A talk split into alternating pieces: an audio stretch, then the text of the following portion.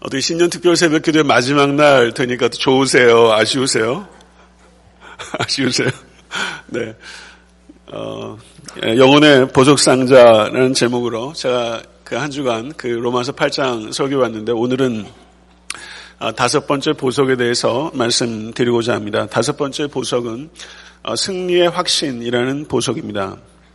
아, 말씀이 8장 31절부터 39절까지인데요. 한번 어, 같이 한번 읽고 어, 말씀 나누도록 하겠습니다. 로마서 8장 31절에서 39절의 말씀입니다. 네, 다 같이 합독하도록 하겠습니다. 그런즉 이 일에 대하여 우리가 무슨 말 하리요? 만일 하나님이 우리를 위하시면 누가 우리를 대적하리요? 자기 아들을 아끼지 아니하시고 우리 모든 사람을 위하여 내주시니가 어찌 그 아들과 함께 모든 것을 우리에게 주시지 아니하겠느냐? 누가 능히 하나님께서 택하신 자들을 고발하리요? 의롭다 하시니는 하나님이시니 누가 정죄하리요? 죽으실 뿐 아니라 다시 살아나시니는 그리스도 예수시니 그는 하나님 우편에 계신 자요. 우리를 위하여 강구하시는 자신이라 누가 우리를 그리스도의 사랑에서 끊으리요? 환난이나 곤고나 박해나 기근이나 적신이나 위험이나 칼이랴. 기록된 바 우리가 종일 주를 위하여 죽임을 당하게 되며 도살당할 양같이 여김을 받았나이다 함과 같으니라. 그러나 이 모든 일에 우리를 사랑하신 이로 말미암아 우리가 넉넉히 이기느니라. 내가 확신하노니 사망이나 생명이나 천사들이나 권세자들이나 현재일이나 장래일이나 능력이나 높음이나 기쁨이나 다른 어떤 피조물이라도 우리를 우리 주 그리스도 예수 안에 있는 하나님의 사랑에서 끊을 수 없느니라. 아멘. 하나님의 말씀입니다. 어, 말씀드린 대로 오늘은 어, 영혼의 보석 상자 다섯 번째 그 보석에 해당하는 승리의 확신이라는 보석에 대해서 말씀을 증거하고자 합니다. 로마서 8장 31절 39절은 그 로마서 8장의 절정부에 해당되는 말씀입니다. 오늘 본문 말씀 바로 앞에 있는 8장 29절 30절의 말씀을 보게 되면 하나님의 미리 하심, 미리 정하심, 부르심, 의롭다 하심, 거룩해 하심, 영화롭게 하심 이렇게 하나님의 여섯 가지 뜻에 대해서 사도 바울은 가장 간결하고 명확하게 선포한 바가 있습니다. 그리고 오늘 본 말씀 8장 30절에 보게 되 31절을 보게 되면 그런즉 이 일에 대하여라는 것은 지금 말씀드린 여섯 가지 하나님의 뜻에 대해서 받아서 이야기를 하고 있는 것이죠. 31절, 35절의 말씀의 특징은 반어적 질문들이 계속해서 이어지고 있다라는 것입니다. 31절을 보게 되면 누가 우리를 대적하리요? 33절에 누가 능히 하나님의 택하신 자들을 송사하리요? 34절에 누가 정죄하리요? 35절에 누가 우리를 그리스도의 사랑에서 끊으리요? 이렇게 말하면서 사도 바울은 질문의 형식을 빌려서 이야기를 하고 있지만 사실상 이것은 질문하는 것이 아니라 선포하는 것입니다. 반어적 질문을 통해서 가장 강력한 선포를 하고 있는 것인데 사도 바울의 선포는 누구도 대적할 수 없으며 누구도 송사할 수 없으며 누구도 정죄할 수 없으며 누구도 우리를 그리스도의 사랑에서 결코 끊을 수 없습니다. 믿으십니까? 이것을 사도 바울은 반어적 질문을 통해서 평소보다 훨씬 강력하게 강조하고 있는 것이죠. 사도 바울이 가졌던 이 확신을 가지고 올 한해 승리하며 살아가시는 모든 권속되실 수 있게 되기를 간절히 바랍니다.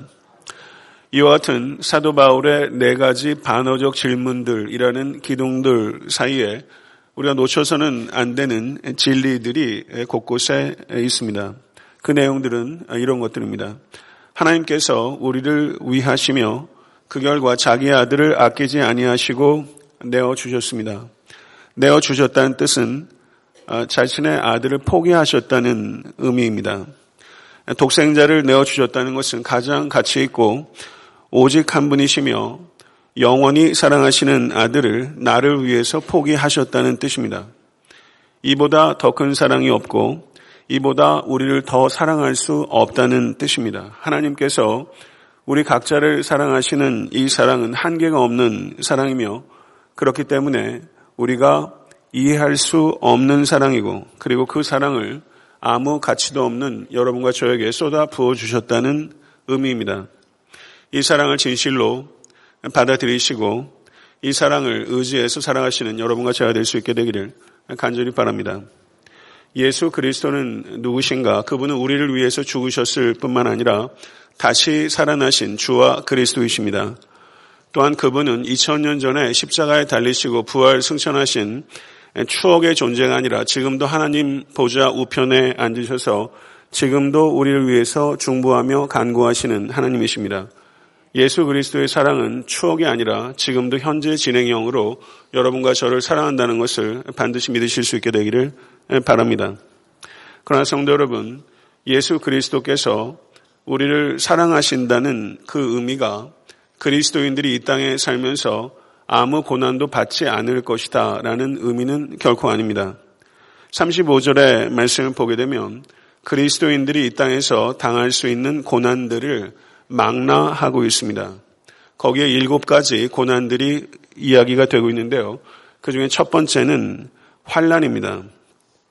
환란은 외부적 환경에서 오는 역경을 가리킵니다.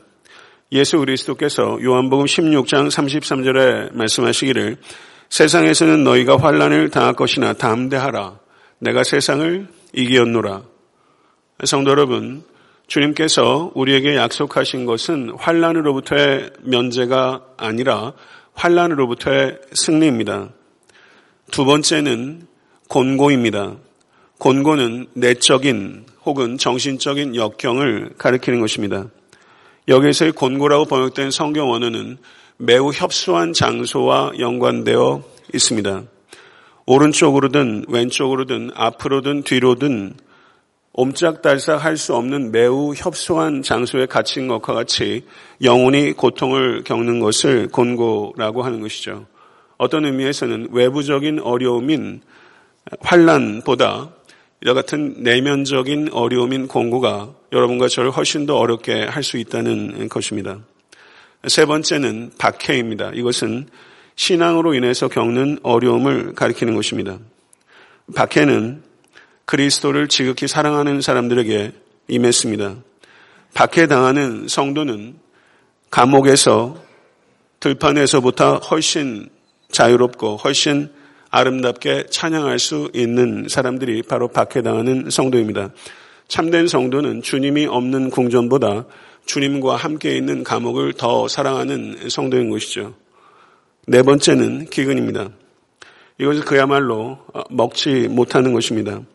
많은 성도들이 신앙을 버리지 않았기 때문에 초대교회 많은 성도들이 생계를 잃어버렸고 생필품을 구할 수 있는 경제 능력을 잃어버렸고 그리고 가족들로부터도 버림을 받았습니다. 급기야 생명의 위협을 당할 만큼 신앙 때문에 어려움을 많이 겪었던 것입니다. 다섯 번째는 적신입니다. 이 적신이라는 것은 옷을 벗기우는 수치를 당하는 것을 의미하는 것입니다. 많은 성도들이 자신의 신앙 때문에 옷을 벗김을 당하고 수치를 당했습니다.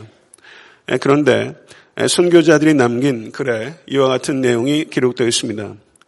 성도들이 옷을 벗기운 채 짐승처럼 무리들 앞에 섰을 때 마치 성도들의 벗은 몸은 영광스러운 옷을 입은 것 같았으며 잔인한 무리들을 평온한 눈빛으로 바라보며 그들은 죽어갔습니다.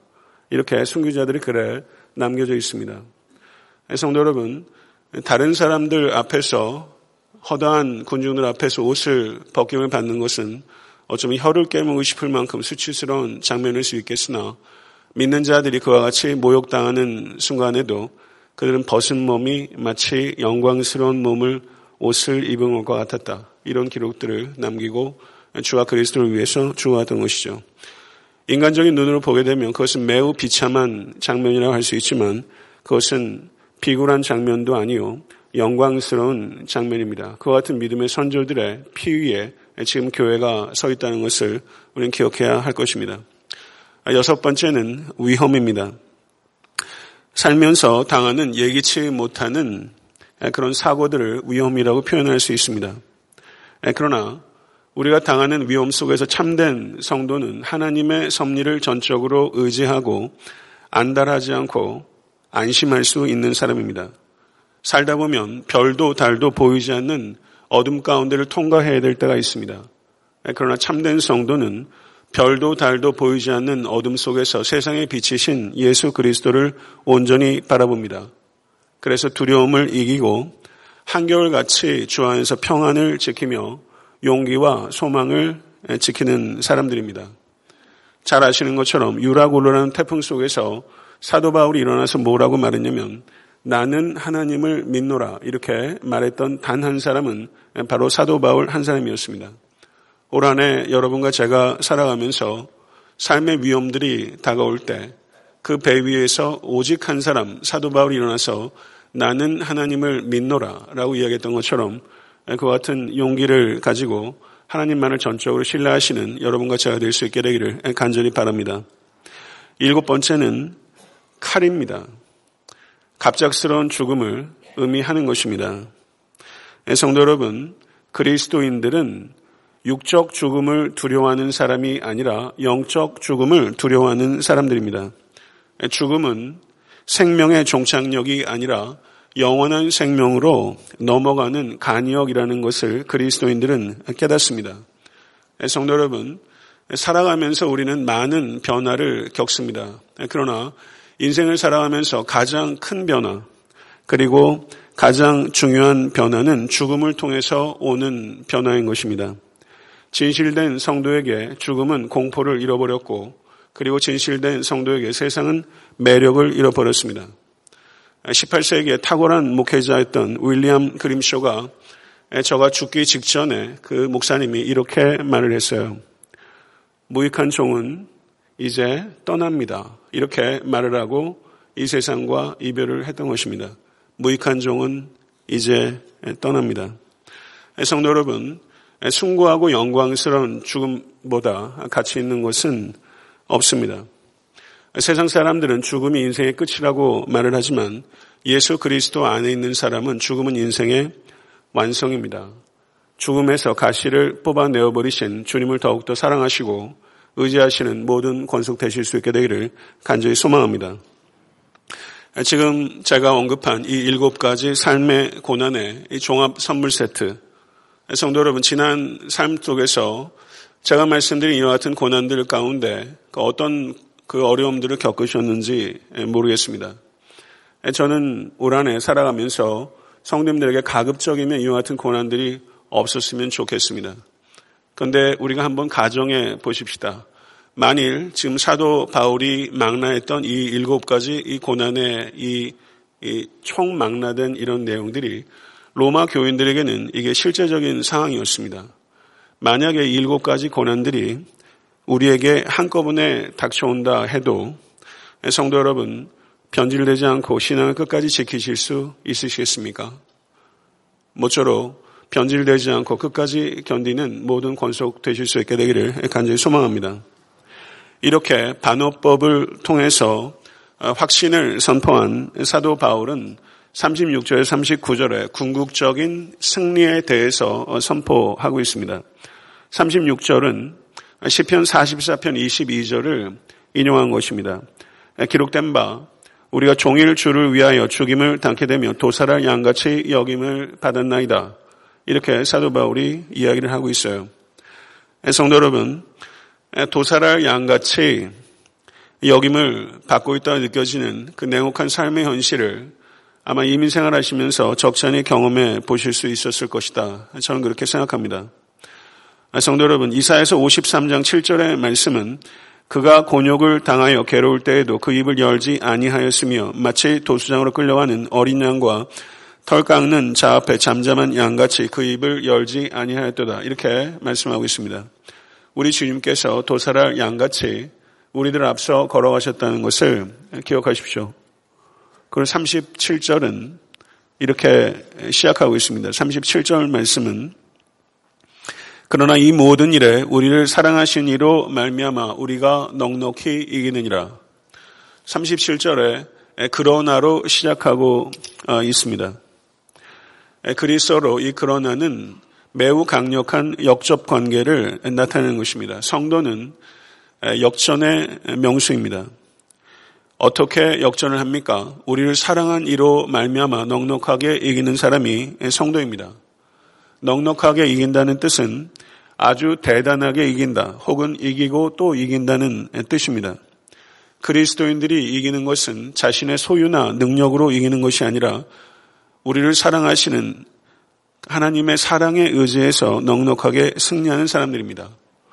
약함으로 강함을 이기는 사람이고 사랑으로 원수를 이기는 사람이며 믿음으로 역경을 이기는 사람이고 기도로 세상을 이기는 사람입니다.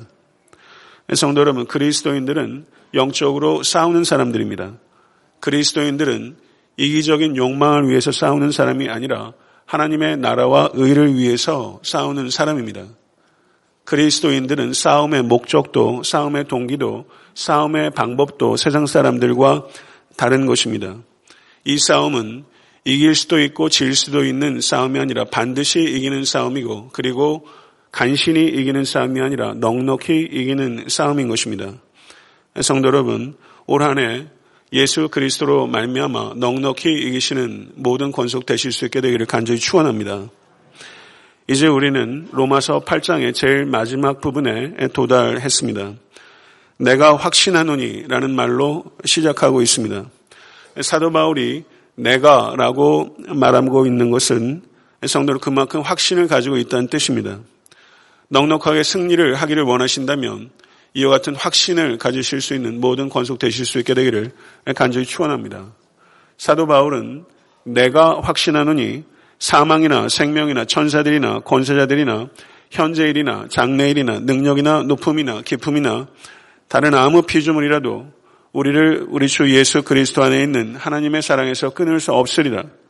이렇게 자신의 확신을 나타냈습니다. 성도 여러분, 하나님의 사랑을 진실로 믿으면 사망도 그리스도인들에게 문제가 되지 않습니다. 왜냐하면 요단강 이편보다 요단강 저편이 훨씬 더 좋다는 것을 성도는 아는 사람입니다. 생명도 문제가 되지 않습니다.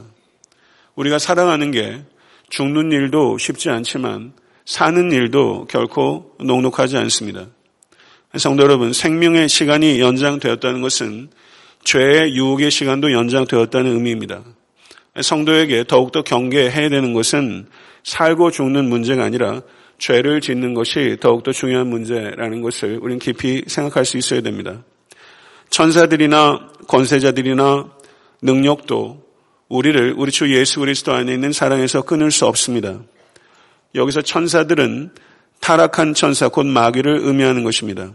어떤 초자연적인 존재나 능력이라고 해도 우리를 우리 주 예수 그리스도 안에 있는 사랑에서 결코 끊지 못합니다. 현재 일이나 장래 일도 마찬가지입니다. 성도 여러분, 장래 무슨 일이 일어날지 여러분도 모르고 저도 모릅니다. 그러나 아는 것이 있습니다. 장래에 어떤 일도 우리 주 예수 그리스도의 통치 아래 있다는 사실입니다. 그렇기 때문에 성도는 장래에 일어나는 일에 대해서 두려워하지 않고 개의치 않는 것입니다. 높음이나 깊음도 마찬가지입니다. 하나님의 사랑이 미치지 못하는 높이도 없고 하나님의 사랑이 내려가지 못하는 깊이도 없습니다. 하나님의 사랑이 미치지 못하는 것은 결코 한 군데도 없다는 것을 진실로 받아들이시고 선포하시며 살아가신 모든 권속되실 수 있게 되기를 간절히 바랍니다. 그리스도 안에 나타난 하나님의 사랑을 아는 만큼 우리는 세상을 이길 수 있게 될 것입니다. 세상을 이기는 능력은 그리스도의 사랑을 진실로 깨닫고 받아들이는 만큼 이길 수 있게 되는 것입니다. 성도 여러분, 오늘 이렇게 신년 특별 새벽 기도회를 마치게 되었습니다. 신년 특별 새벽 기도의 제목이 제가 누차 말씀드린 것처럼 영혼의 보석 상자 이렇게 제목을 붙였는데요. 막상 그 로마서 8장, 물론 예전에도 제가 설교한 적이 있지만 영혼의 보석 상자라고 표현하기에는 8장이 너무나 광대한 그 장이다 이런 생각이 들었고 어, 영혼의 보석 광산 뭐 이 정도는 이름을 붙여야 되지 않나 제 개인적으로 그런 생각이 들었어요. 끝도 없이 파도 파도 나오는 묵상의 내용들이 이 안에 있다. 저는 그런 생각이 들고요. 그래서 모쪼록 올 한해 신년 특별 새벽 기도를 통해서 제가 굉장히 빠르게 로마서 8장에 대해서 말씀을 드렸지만 로마서 8장을 올 한해 지속적으로 묵상하고 이 말씀을 여러분의 영혼 가운데 새기고 적용하실 수 있게 되기를 간절히 바랍니다. 모쪼록 올 한 해를 마치면서 이 자리에 계신 모든 권속들과 에탄타 섬기는 교회 성도들께서 정금같이 나오는 한 해가 될 수 있게 되기를 간절히 바랍니다. 모쪼록 아무것도 두려워하지 마시고 어, 넉넉히 승리하시는 한 해가 될 줄로 믿고 성령에 의지하며 성경의 인도하심에 따르고 그래서 하나님의 영광을 위해서 삶을 전적으로 헌신하는 모든 권속 되실 수 있게 되기를 간절히 축원합니다. 성도 여러분, 신년 특별 새벽 기도회는 한 차례 있는 연례 행사가 아닙니다. 한 해를 그저 기도로 시작했다라는 것으로 우리가 자족감을 갖는 것이 목적이 아니라 한 해를 기도로 살겠다는 결단으로 이어질 수 있게 간절히 바랍니다. 기도는 하나님의 능력의 통로입니다. 올 한 해 여러분과 저의 삶 가운데 말씀과 기도가 균형을 이루어서 건전하고 강력한 성도가 될 수 있게 되길 간절히 축원하며 승리의 기쁜 소식이 끊이지 않는 성도님과 교회가 될 수 있게 되기를 간절히 소망합니다. 우리 기도하겠습니다.